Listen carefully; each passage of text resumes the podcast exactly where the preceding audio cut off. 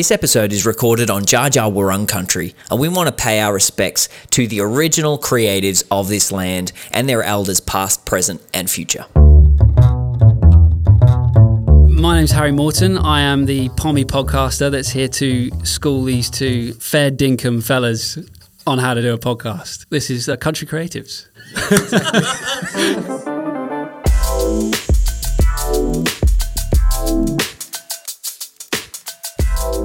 Hey, welcome back to another episode of Country Creatives. I'm Reece. And I am Caleb still. Hey, we're back and we're kicking off with an absolutely amazing first guest. Our first international guest mm. in the flesh. In the flesh.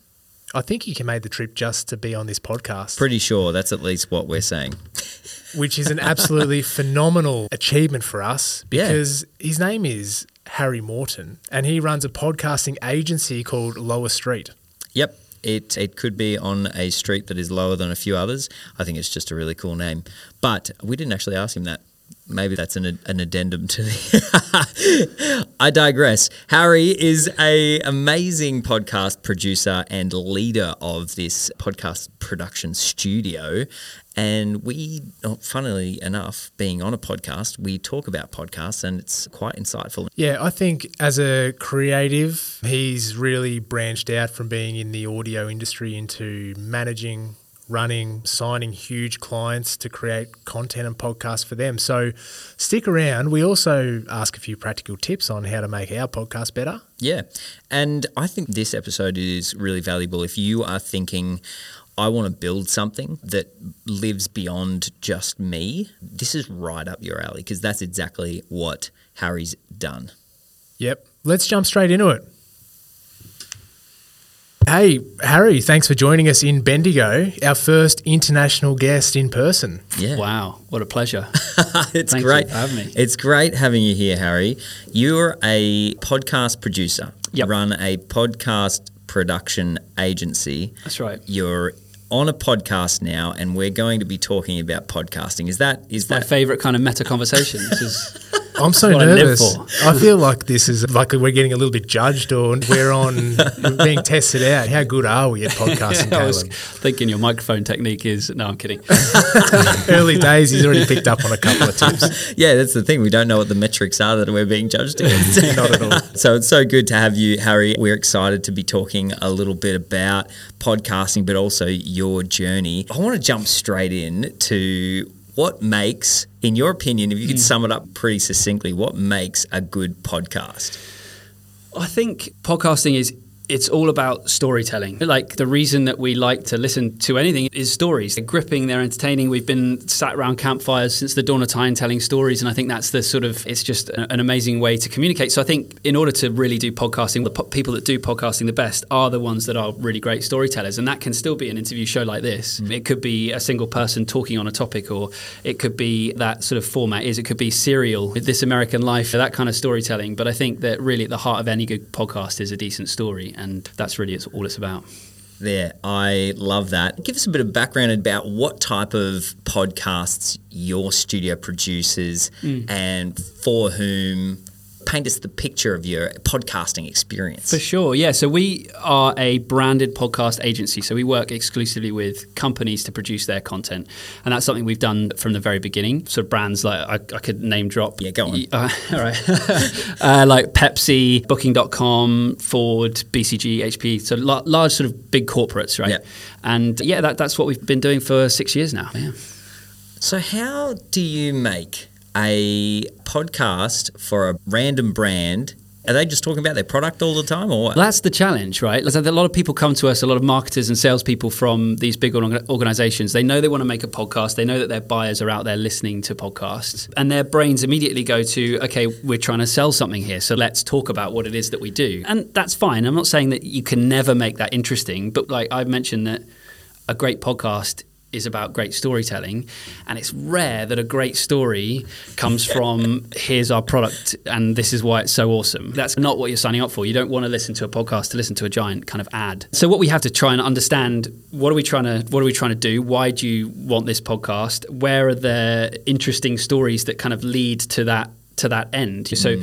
instead of asking your boss like what are our five values or whatever as a company, it's like okay, why don't we dig further beyond that and like why are those our values and who represents those values and let's interview those people that represent those things and understand like their stories because that's effectively getting the same information but in a hopefully more compelling way. Yeah, that must be really tricky with trying to convince people who've got that marketing focus. Yeah. They want to see metrics on how many times we said the word product X. Right. How, how do you navigate and how do you convince people who've got that real salesy mindset in the beginning to take that different approach and Yeah. to add on to that?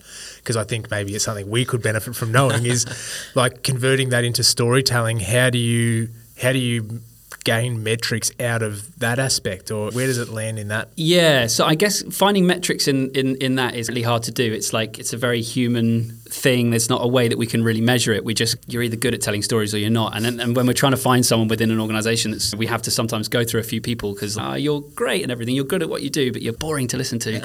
so we've got to figure that out. And in, in terms of kind of steering people away from that stuff, it is a challenge. I think for us, it's been iterative because at the beginning we didn't have a choice. Like we didn't have much of a client base behind us. We didn't have a lot of clout, and so we couldn't say what we now want to say, which is that sounds like a really boring podcast. Let's not make it boring. Otherwise, no one's going to listen and it's going to suck. And that's effectively what we have to go, what we have to say. Uh, but back in the day, we had to just go, okay, we'll make the show that you want to make. And then each subsequent show that we've made, we've been able to point back at the last one and go, uh, look at like how much more we could do if we did this and kind of steer that conversation away from, yeah, product mention and more into something that's more compelling. Great. Well, one question that's burning in my mind is the booking.com podcast. I've never, I don't know where to listen to it, never listened to it. Is it about really cool travel stories? Yeah, exactly. Yeah, uh, it actually isn't a podcast as such. Um, Okay. Funnily enough, that one was more of a. What they did was we built some kind of audio, like mini documentaries, basically, they were like Ah, sub love five minute things that they were then embedding into the website in different ways. They were experimenting with audio as a storytelling device, which was awesome. And so yeah, it was. It, we basically did these different kind of stories about traveling in different parts of London. Ooh, Um, nice. So it was really cool. But yeah. I would love to hear about holiday fails. And then at the end, to avoid this, booking.com. so good. I'm super interested in after producing so many podcasts, and when you come in with new clients wanting a podcast of some description or wanting you to do a bit of leading in that uh, creative process. Do you have set formulas that you bring in? You know, like you want podcast formula A and we're going to run that for you? And is there any times where you just like throw out the rule book and go, we want to create something new? Yeah, both. So I think so if we have a if we have a really straightforward client might be let's say more risk averse or slightly less creatively inclined they come to us and they go we want to interview these experts on these topics and we're going to put this thought leadership out there. And that's fine. And what our job to do is to try and massage that into as, as interesting a version of itself as it can be. And so uh, we do have some sort of yeah formats for that. Instead of just like a straight up interview show we we talk about this idea of doing a narrated interview oftentimes. So it, we're not actually making a wholesale change to the way that we're doing things. But you may have heard of a show called How I Built This. If not, check it out. It's a great, great podcast. But it's basically it is a one-on-one interview. But what the host does, this guy called Guy Raz, and it's an American show. He basically will introduce the guest. He'll and he'll set up the story. So he'll do some storytelling, some narration to lead the way through that conversation. So rather than it just being two people talking for 45 minutes, it's like he's setting up and then so and so did this and he discovered this incredible thing and then we cut to the bit of that interview Yep. so it just makes it more more of a flow more of a story and just more engaging that way so that's what we try That's to cool. encourage like clients to to do when they've got those kind of more straightforward ideas and then yeah like you say in other cases it's just they've got a completely open brief or they've got a really creative idea. Like we've, we've worked with Boston Consulting Group to do a show about climate change. And it was all about how we're going to get to the 2050 climate goals. And they thought, well, we could just interview the experts and talk about what's going on, but that doesn't sound like enough. It doesn't feel like differentiated because like loads of people are creating that. And so they decided that they came to us with this concept. This wasn't ours. I can't take credit for it, sadly, but they they decided they wanted to set the podcast in 2050. So it's like a fictionalized future where we've hit our go- climate goals, and so they're like retroactively it- they're interviewing the experts from the past, and then we've got actors to play people that are on the ground in the present of 2050. And so yeah, that was like so, so Yeah, we're using cool you know concept. actors and all kinds of things that makes it a very different kind of format, and that's a really fun, creative challenge. Like really, really cool. Your clients coming with big corporate budgets and stuff, and like if you slap a PepsiCo logo on this this podcast about. I'm not sure what your concept was for that, but Yeah. you know, with the big corporate logos, are they kind of like cleanly branded as a separate idea, and the branding comes in subtly? Mm-hmm. Yeah. Yeah, so again, it's a mixture, but like we, we always want to lead. Basically, the thing that I'm always pushing to to clients and stuff is that we want to like lead with the content because again, no one's going to listen willingly to at least not that I know of an advert, right? They don't want to just sit and go, "Great, I'm going to listen to 30 minutes a week of this podcast," and it's just going to be them advertising to me. So we've got to like sell why this is worth your time, and so really we're focused on the story we will have their logo usually in the like bottom right or the bottom left or something of that artwork so that it is a branded piece of content people want to they need to get some value from it as a brand so we're not trying to hide the fact that it's presented by a company but that's not the kind of main selling point Yeah, sure. So it's acknowledged, but not the front and center. exactly Very cool. All right, let's wind back a little bit. A lot of our listeners are creative entrepreneurs, they're masters of their craft or wanting to start something that is going to sustain them financially. I'm wondering what opportunities do you see for creative entrepreneurs in the podcasting realm? in podcasting i think let me see that's a very good question i think basically so the reason i got into branded podcasting specifically is that i i had this skill set in audio I had some understanding of story. I'm not a journalist, so I didn't like have loads of experience there, but I understood what made a good story and I really understood the technical side of it. And what I found as I was listening to podcasts to, to figure out what how I was going to get my career as a creative into a business that I could scale, I was listening to podcasts to educate myself, and I suddenly realized I should just be making podcasts. When I was listening to a bunch of shows, the shows I, that I listened to that were created by brands just sounded crap to me. I was just like, these are boring. Like I can do better than this. That's the that's what the ego says when Totally. when you're sort of naive and Yeah. young and you think that you can do better. Yeah. So that opp- that's what the opportunity was then. I think now p- podcasting has become a hell of a lot more competitive. There's a lot more people trying to make stories in podcasting and there's probably we've seen a huge amount of growth through the pandemic in listenership but it's not like rocket ship we're not kind of we're not competing with youtube anytime soon Yeah. so I think if we're, if you're really looking to make a living in podcasting, I do think that kind of the services is the way to very just reliably earn a living. Because if we think about creating content and monetizing it, you have to reach a pretty decent scale for it to start to make any kind of money, let alone be a really kind of good income. So just as a, a benchmark, if there is anybody hmm. listening that is genuinely interested in podcasting, you generally have to hit the kind of 10,000 listeners per episode mark before you can start monetizing. This is a very general rule and I'll add some caveats later but and at that point you then you can charge advertisers to advertise on your podcast on what's called a CPM basis so cost per thousand impressions cost per thousand listeners and those rates are typically around like 25 US dollars is the kind of industry benchmark right could be as high as 35 or even 50 if you're super niche but let's just say the kind of standard so at 10,000 listeners you're then making 250 bucks per episode per sponsor so sure, you could rack up two or three sponsors at that point, but you're still not making like a salary, and it's a lot of work, right? And so it can be very hard as a creator, just as an out and out creator, to make a really good living in podcasting alone. Now, I think podcasting lends itself to loads of other channels really well. You can spin off YouTube channels, you can spin off TikTok, you can do kinds of all sorts of things to grow your reach and expand your audience and hopefully monetize a bit more effectively. But the point is podcasting is it's a hard graft, right? Yeah. So the way that we can again, if we want to be a creator, the way that we can avoid that is by being hyper hyper niche. And that might mean that you just are the number one podcast in the paleo diet or the number one podcast for I don't know, insurance brokers in northwest Kentucky, uh, whatever. if you're just hyper, hyper niche and you can say to your potential sponsors, hey, look, we're not, we haven't got 10,000 listeners, but we've got 1,000 listeners and they are hyper specific and they're really valuable to you as an advertiser for this reason, then that makes it easier to monetize. But I think, yeah, the result of all of that means that we don't really see the same number of like influencers as we do mm. in Instagram or YouTube or TikTok or whatever, just because it's so hard to build that audience. So if you are if you're interested in making money in the podcast industry, I think you either have to go to one of the big networks and get a job as just a producer, or you have to be making something hyper niche and be willing to work incredibly hard and probably while doing other things to make money while it slowly builds up. Or you have to do what I do and go to where the money is, which is the brands. And that's what I did because I'm a massive sellout and that's, that's all there is to it. they call that an entrepreneur, my friend. yeah, you can dress it however you want. But.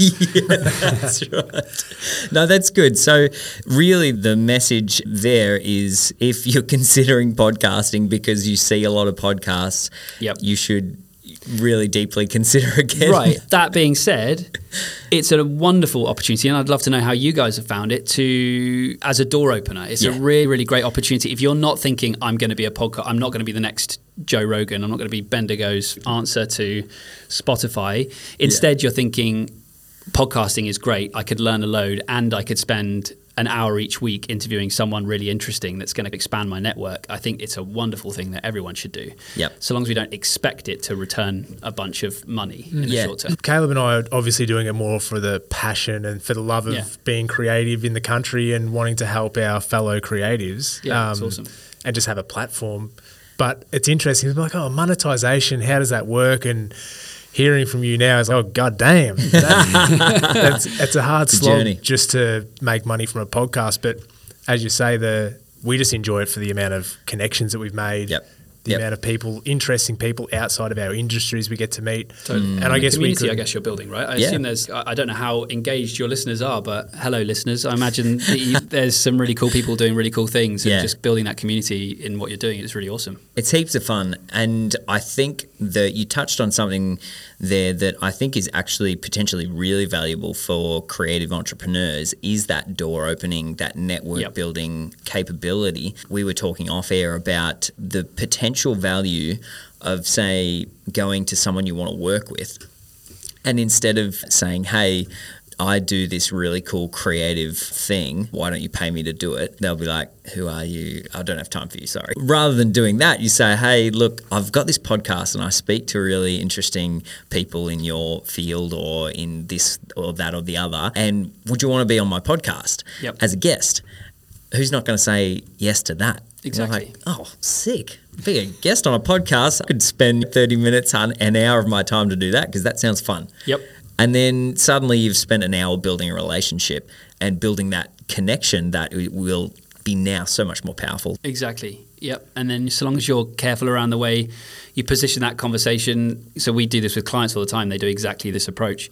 And you get to the end of the conversation, and that person, out of almost this, because you've given them this platform, you've stroked their ego. You've said, "Hey, look, I'm interested in what you have. Let's have a conversation." And here's my audience to be in front of. They so often they'll you'll hit the stop record button and they'll be like so tell me more about what it is that you do and then before you know it you've started that conversation in a really organic way it's not hey let me send you my pitch deck or let me send you my Yeah, portfolio The challenge for us, I think, is we interview people who are very much not our clients at all and never going to be. but the connections and the potential opportunities for collaboration and projects is maybe where it aligns. For sure. I guess unless we're talking to a podcast producer who is looking for two Australian uh, hosts, I don't know where we're going to find one Oh, of those. yeah, talk about podcastception. After we press the stop button, we're going to sell you our wares as presenters. I'm joking, we're not. I was interested to maybe take a step back and hear a little bit more about your business, Lower Street, and maybe you've mentioned a little bit about where the thought and idea came from to start that, but what kind of a process was it in setting up your business?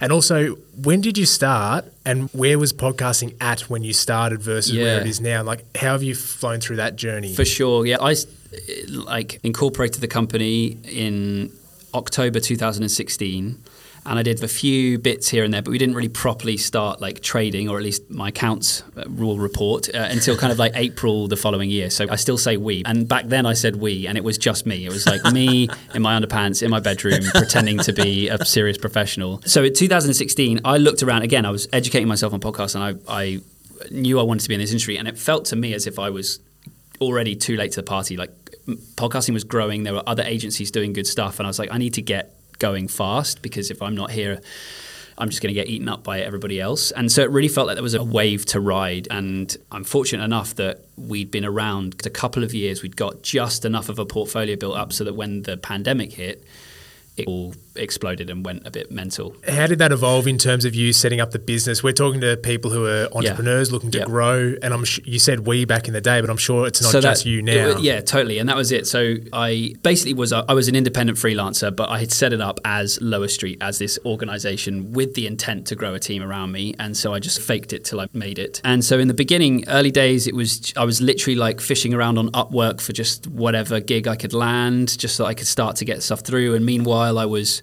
doing waitering on the side to pay the bills, and I was taking a course about building a service agency and doing that all online. And then I was building my website.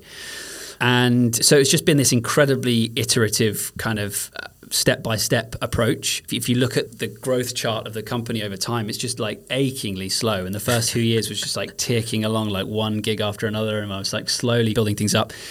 And then I hired contractors to help me out with stuff. And it wasn't until kind of three years in that I then turned them into employees. So it's been this real sort of like slow development. And I think to anybody listening, they might fit into that group that I was in, right? They're just a solo creative and like, how do I create something that's beyond just me? How do I build something that's not just my billing for my time?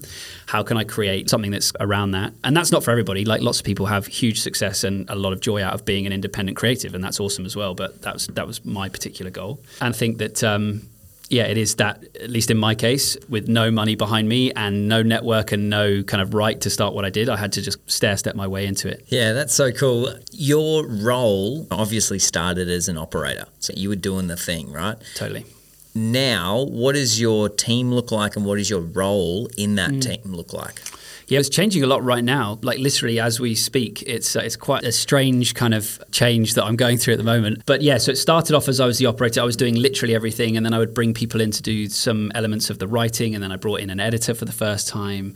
And then a project manager to manage all of the stuff that was going on. And so I've just been iterating and building more and more complexity on things. Right now, we've got to 20 people. The biggest sort of change that has happened recently is I've hired a head of sales and now just a head of marketing, which means I'm no longer the one kind of banging the phones, talking to clients and trying to close deals, which is which is which is huge. That is because huge. un- until very recently, that's what my job has been. It's just been the sales guy for the thing. Keep the pipeline full. Exactly right. And now my job is changing because I'm not that salesperson anymore, and that's a huge challenge emotionally in a strange uh-huh. way because like I was the fa- it was me the business was me and I had this incredible team that was being built but I'm still it was still just m- myself and now I'm no longer the sort of number one representative of that brand. It's beyond me and so that's a really strange realization and now what I'm having to learn is what does it mean to be I've really struggled with the term CEO. It felt too self-important, uh, but I guess that's what I am now. Yeah. Is like the CEO of a team, and so like now I have to know what that means to be like a leader and do all that stuff. I don't know how comfortable I'm going to find that, and I don't know how much, how long I'm going to stay in that kind of role. But but that's what it is today. Yeah. I love it that usually self-employed people, when they do their first ever business card, it's always CEO. You know, like, Yeah, I. I can put whatever title I want, but now you've grown it where it's a bit more official. Like, Yeah. uh, what's your ideal role in the business as that kind of leader? How does that work growing to that size, and where do you fit? Do you get to choose where you fit? like the thing I've always had in my mind is it's my business. I get to make up the rules. There's no one way of doing things. For me, like I'm the I'm a creative person. I come from a creative background, and that's the stuff that I enjoy. So.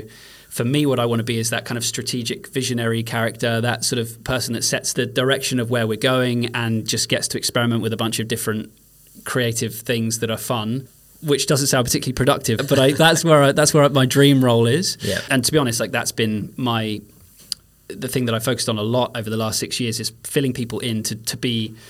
I can't remember who it is that talks about the integrators versus the visionaries, but that kind of like split between people that are ideas people and people that are really great at just doing stuff and thrive and uh, love doing that kind of stuff. And so my job has been to find those people that are really great at just operating and doing their thing. So yeah, that's um, that's where I'd like to get to when I grow up is to be this sort of strategy guy that kind of swans in and says, "We need to, you know, we, we need to open an office in Singapore, Go, make it happen." That kind of thing. That's so good. We've glossed over it a little bit, but I want to dive into what that means, what that has felt like, and what that's meant to start as a creative practitioner Yeah, and to leave that creative practice behind in in favor of the beautiful machine that you've built and to see the brand make the creative thing Yeah. and for you to have a slightly removed kind of role in that because there may be people listening that do have that dream of building a team of 20 and it sounds like you've come to a stage in your business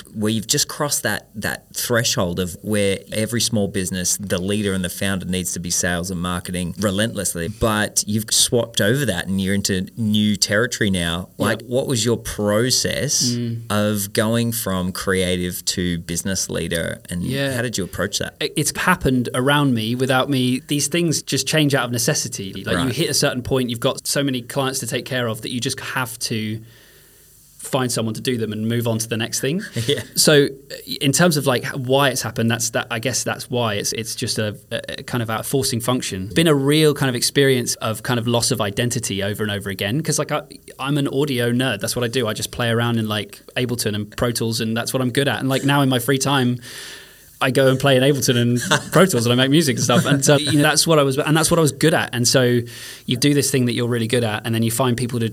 To, to help you that are hopefully as good as you or actually back in the day I couldn't afford people that were as good as me so I got people that were less good than me and I trained them and then they and now they're far surpassed me which is so then you lose your identity again. It's like I thought I was good at this but old mate's way better than me now. This is so depressing. And and then the same is true of sales. Like I was the only salesperson and I was the best at being the salesperson and now I'm not anymore and that's really upsetting. So it's just this constant kind of reinvention of like who you are and what you're about and I, I do miss but I will say I definitely miss like making stuff mm. playing with audio making fun sounds like that's just an incredibly gratifying thing for me and I don't do it anymore I know this is a common thing for, and I experienced it a lot. I, I used to Yeah. make a lot of fun videos in my mm. spare time. And then when I started working and started Hebron Films, making videos for clients and getting paid for it, I was like, oh, I don't want to make videos in my spare time. Are you kidding me? That's the transformation for me was transforming my passion and, and something I enjoyed doing Yep. into something that was going to sustain me mm-hmm. financially and I could Yep. share with the world. But I lost the desire to do that outside of work. Sure. It- Was Yep. that something you experienced? It, it sounds like you've got, almost come full circle. I have come full circle because it's been so long since I've touched. Like I, I don't even know what audio plugins my team uses anymore. Do you know what I mean? It's re- I, I knew int- intimately every detail of every kind of technical aspect, and now I don't. And it's so I think I've left it far enough behind that I'm now able to come back and just and also like my my my passion, my hobby is to make music, so it's slightly different Yes. to podcasting. Yeah. Yeah. So yeah, but there there was a period there where I didn't really think about it at all. But back to your point you mentioned before, the, that's the other thing. Is like I said that the team around me gets better. I'm now like hiring people that are just significantly better than me, and that, that's because they they might come from journalist backgrounds or whatever, and they're just amazing storytellers. And they're putting out these shows. I'm like, I just couldn't have made that, and I'm like, I want to take credit for it because it's the company, and like Yeah. we've done, and it's and I am so proud. Yeah. But I'm just like, I couldn't have done that. So this is weird. How much fun though! Cool. It must feel like such an, an honor to to you've built this thing right, but then it's full of people that are doing far greater work. That's what I see my your job to be now is just like facilitating, giving the, the environment, the platform for people to just do really cool creative stuff. And Yeah. like it is super gratifying. It's weird, but it's really gratifying. That's amazing. Oh, that journey, like to full circle to coming back to your craft, is amazing. You've probably got a lot of catching up to do now. a lot. Like, yeah. uh, oh, so anyway, what are the new tools that we exactly. use these I, days? I'm so off the boil. That's so great. I'd be really interested to hear. I don't know if you've listened to too many country creative podcasts, or but and you've spent half an hour being on one. How are we doing here, Harry? Oh, just shit. Um, no, this is awesome. I really like what you're doing. I like the conversational style of it. So we talked about what a good podcast is. Yeah. Part of it's story, but part of it is having a really clear mission and a really clear set of people that you're serving and that's what's really clear here and there's not there's not a lot of podcasts or content in general that deals with stuff that is outside of I'm passionate about this. I come from country UK, so I'm from two and a half hours outside of. London. It's a small country town, not unlike Bendigo, and and there's all the content that you run into is people from New York or LA or London or whatever, and they all have these kind of biases. So I think just the fact that the show exists is a really good thing, and uh, I think you're doing a great job. I think what you could do Yeah, oh please. Ooh, yeah. Bring it on. Get the Tips. out. is the so I'm sitting here in this amazing studio with lighting all around me and all this cool stuff. I think it's a lot more work to add to the thing, but I think Yeah. that like a video element would be mm-hmm. really beneficial because I think there's a lot of people that would discover this show that might not know to look for it, but Yeah. they might find it, they might stumble across it on YouTube or TikTok, for example. And it does add more work and it's definitely more overhead. But it's a it's a that's the next step that I'm seeing a lot of podcasters take is how do we integrate video in a way that's not going to stress us out, not going to cost us an arm and a leg, Wow. uh, but allows us to be on those. Funny you say that because I know someone who makes Who- pretty good Yeah, there you go. videos. He's also very busy. yeah. Is the format, I'm seeing a lot of like reels where it's like they Yep. take a three or four lines from a podcast, bam, there's their social content. Is that where it's heading, do you think? So I think that, yeah, I think there's a few different uses. I think firstly you do the sort of playbook that I see is the Joe Rogan one. What we saw is he'd have these. I'm not suggesting you start doing two hour long episodes because that's just no one needs that. pretty intense. Yeah. But what he'd do is he'd have Elon Musk on the podcast for two hours and he'd cut out these eight minute segments. And it, so it'd be like Elon Musk on marijuana, Elon Musk on the future of AI, uh, whatever. And so tho- those are really like bite sized, discoverable chunks and they perform really well on YouTube, right? People are searching for Elon Musk AI. His interview with Joe Rogan on that specific topic is quite likely to come up. So I think like doing that is is super cool. You can then have the sort of un- unedited long form conversation on YouTube as well. And then, like you say, then you have those kind of hot clips that might be 30 seconds long where someone says something, I don't know, super offensive or something. And it's just like, it's going to get traction on Then you do that in the kind of portrait. uh, Yeah, maybe I should just insult somebody to give us some Come sweet on. content. But yeah, but yeah, that's where the kind of vertical stuff comes in. And then I think that a lot of times people do that. They'll do the sort of talking heads thing on social, which is great. But I think also there's opportunity to do content design specifically for those channels. So that might be like behind the scenes. It could be as simple as, hey, just got off recording this awesome episode with some twat from the UK. you got to check it out. And then you need to chuck that up. And that helps do your kind of promotion and it's behind the scenes and they get to see the setup and what's going on and all that kind of stuff. So I think that, especially for your audience, because it is a creative audience and they might be really mm. interested in what goes on to make this thing. So I yeah. like that. Yeah, that's great feedback. But it is loads more work. Yeah, totally. And We've discussed it. We're like, oh, we're happy just catching up for chats at the moment. We've got Amy, our producer, does an awesome job Yeah. stitching it together. What's way more important is consistency. If you can continuously, consistently put out episodes on a regular basis, you're doing yourself way more favor than trying to add on loads of other things and then burning out after two weeks and taking a six week break or whatever that looks like. So I would encourage you to just keep it simple. You segued perfectly into this next question. Being in a similar setup just outside of your metro area, your client list it probably have head offices in the centre of London. And that's similar for a lot of our country creatives is we're two hours from the city. But how did you go about linking up with these big names or getting into that scene, living regionally but wanting Yeah. to tap into metro? Yeah, the way I see it is that I'm a I'm an internet native, right? So mm. I don't have an office on I don't know what are the big streets in New York. I should picked a bad example, but I'm not in Main Street, New York. I'm, no one's going to walk down the street and go, "Oh, there's the agency I should use." I want to be on the main street of Google. I want when someone types in, "I need this thing." I'm, I want to come up. And so that's been the approach from the beginning. I always knew I wanted to do a remote company. I didn't want to pay for an office. I didn't want to have to be in London or somewhere because I would have been at a real disadvantage. So I just set up the brand to be nowhere to be everywhere, uh, and that's that's how it's worked. Yeah, generally speaking, people don't mind. I at the beginning, I used to get like people going, "Oh, you're you've got a British accent." Like uh, we were looking for someone local. I'm like, oh, "Don't worry about it. It's not a problem." And you have to convince them that was okay. And now, post pandemic, like it's just a non-issue. Yeah, So, of course. um, you know, interesting to hear what your team think and if they if you had poached them from an office job or like Mm. somewhere like that where they are presumably can work from home or a co-working space that's a lot of flexibility and that's even before covid when everyone had Yeah. to do it Yeah, exactly. Yeah, no, that's what I always say. We were fully remote before it was cool, but yeah, it just takes a certain person. Like I think it, it, we're very clear from the start. Like this is our setup, this is our culture. If that's for you, then amazing, and it's totally cool if that's not for you because it's not for everyone. So we're a podcast studio. Most of the people that work for us are just like introverted nerds that tell stories, like I am. Right? That's just what that's what we are. We like hiding away and making stuff. And so I think a lot of those people thrive in remote working environments because they can work on their terms. They don't have to get tapped on the shoulder by Jeff from sales, and they don't have you know those stresses to deal with. They don't have to go to those drinks they don't want to go to. They just can crack on and do the things that they do best. Yeah. And I think that if we're if you're super upfront about that and you paint that as the vision, then I think the right people get on board. And because I think a lot of people, when I talk about the fact that we're remote, they go, "How do you know?"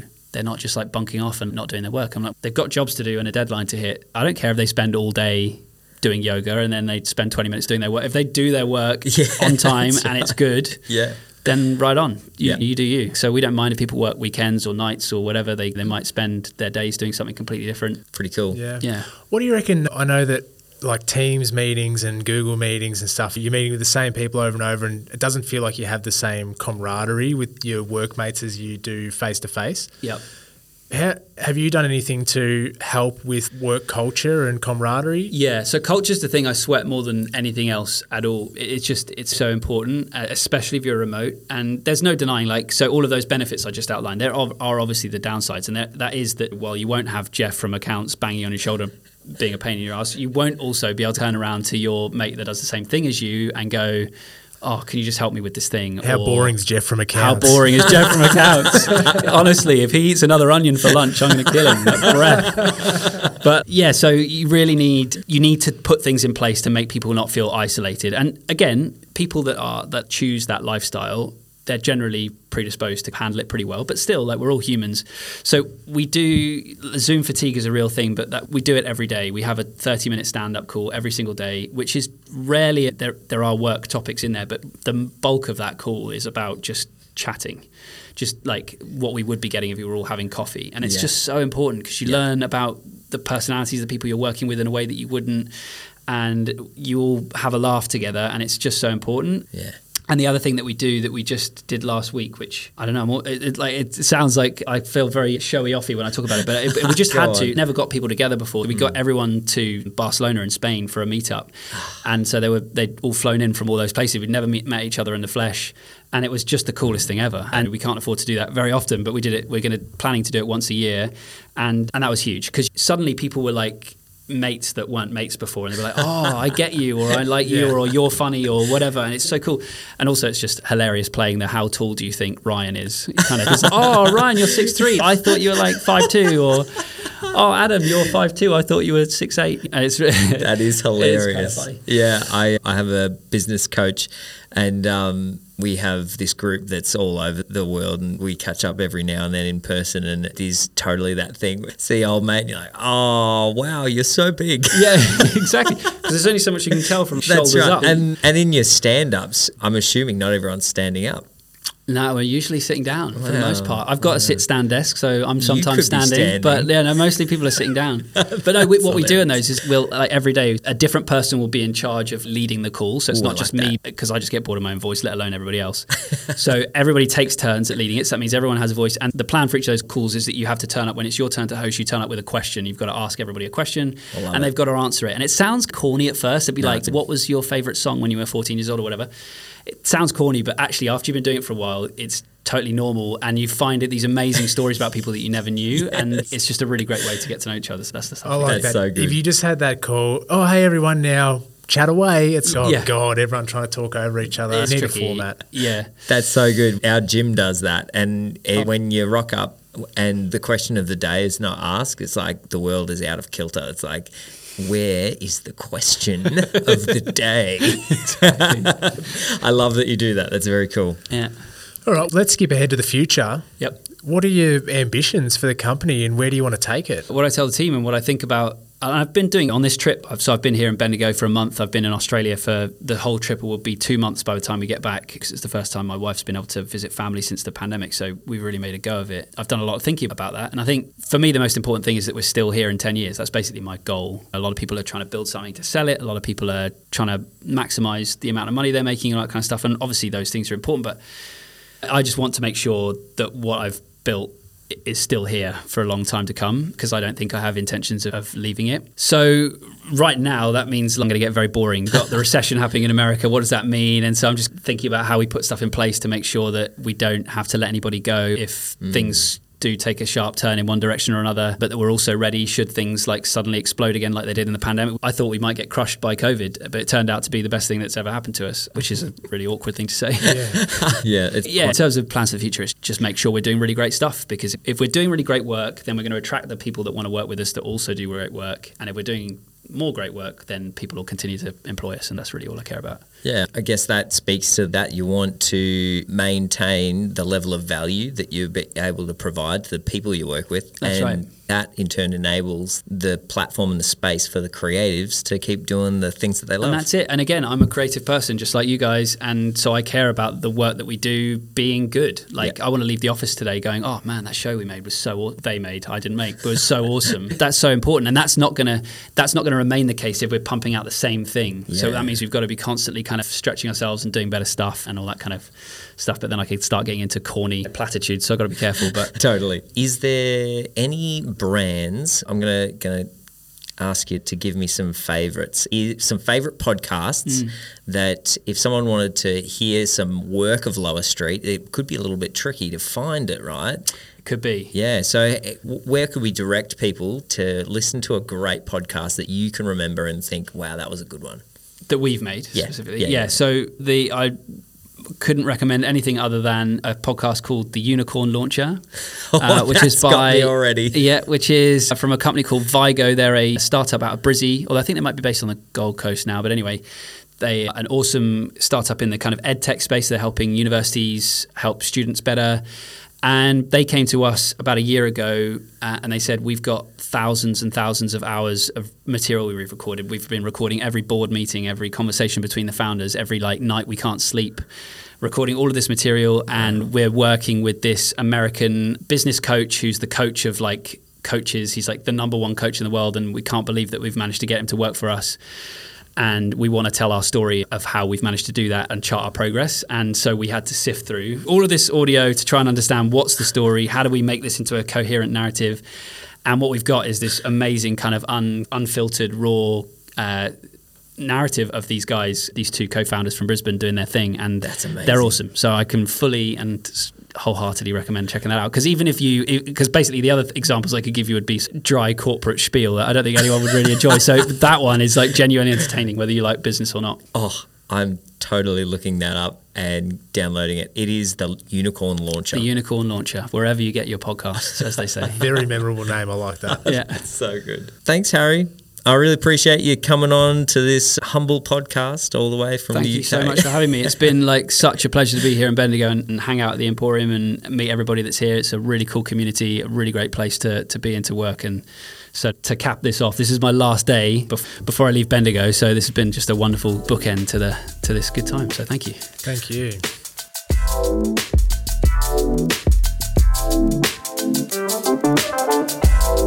Thanks for tuning in to another episode of Country Creatives Podcast with your hosts, Caleb Maxwell and Reece Hendy. My name's Amy and I produce the show, and we do it with the support of the Emporium Creative Hub in Mitchell Street, Bendigo.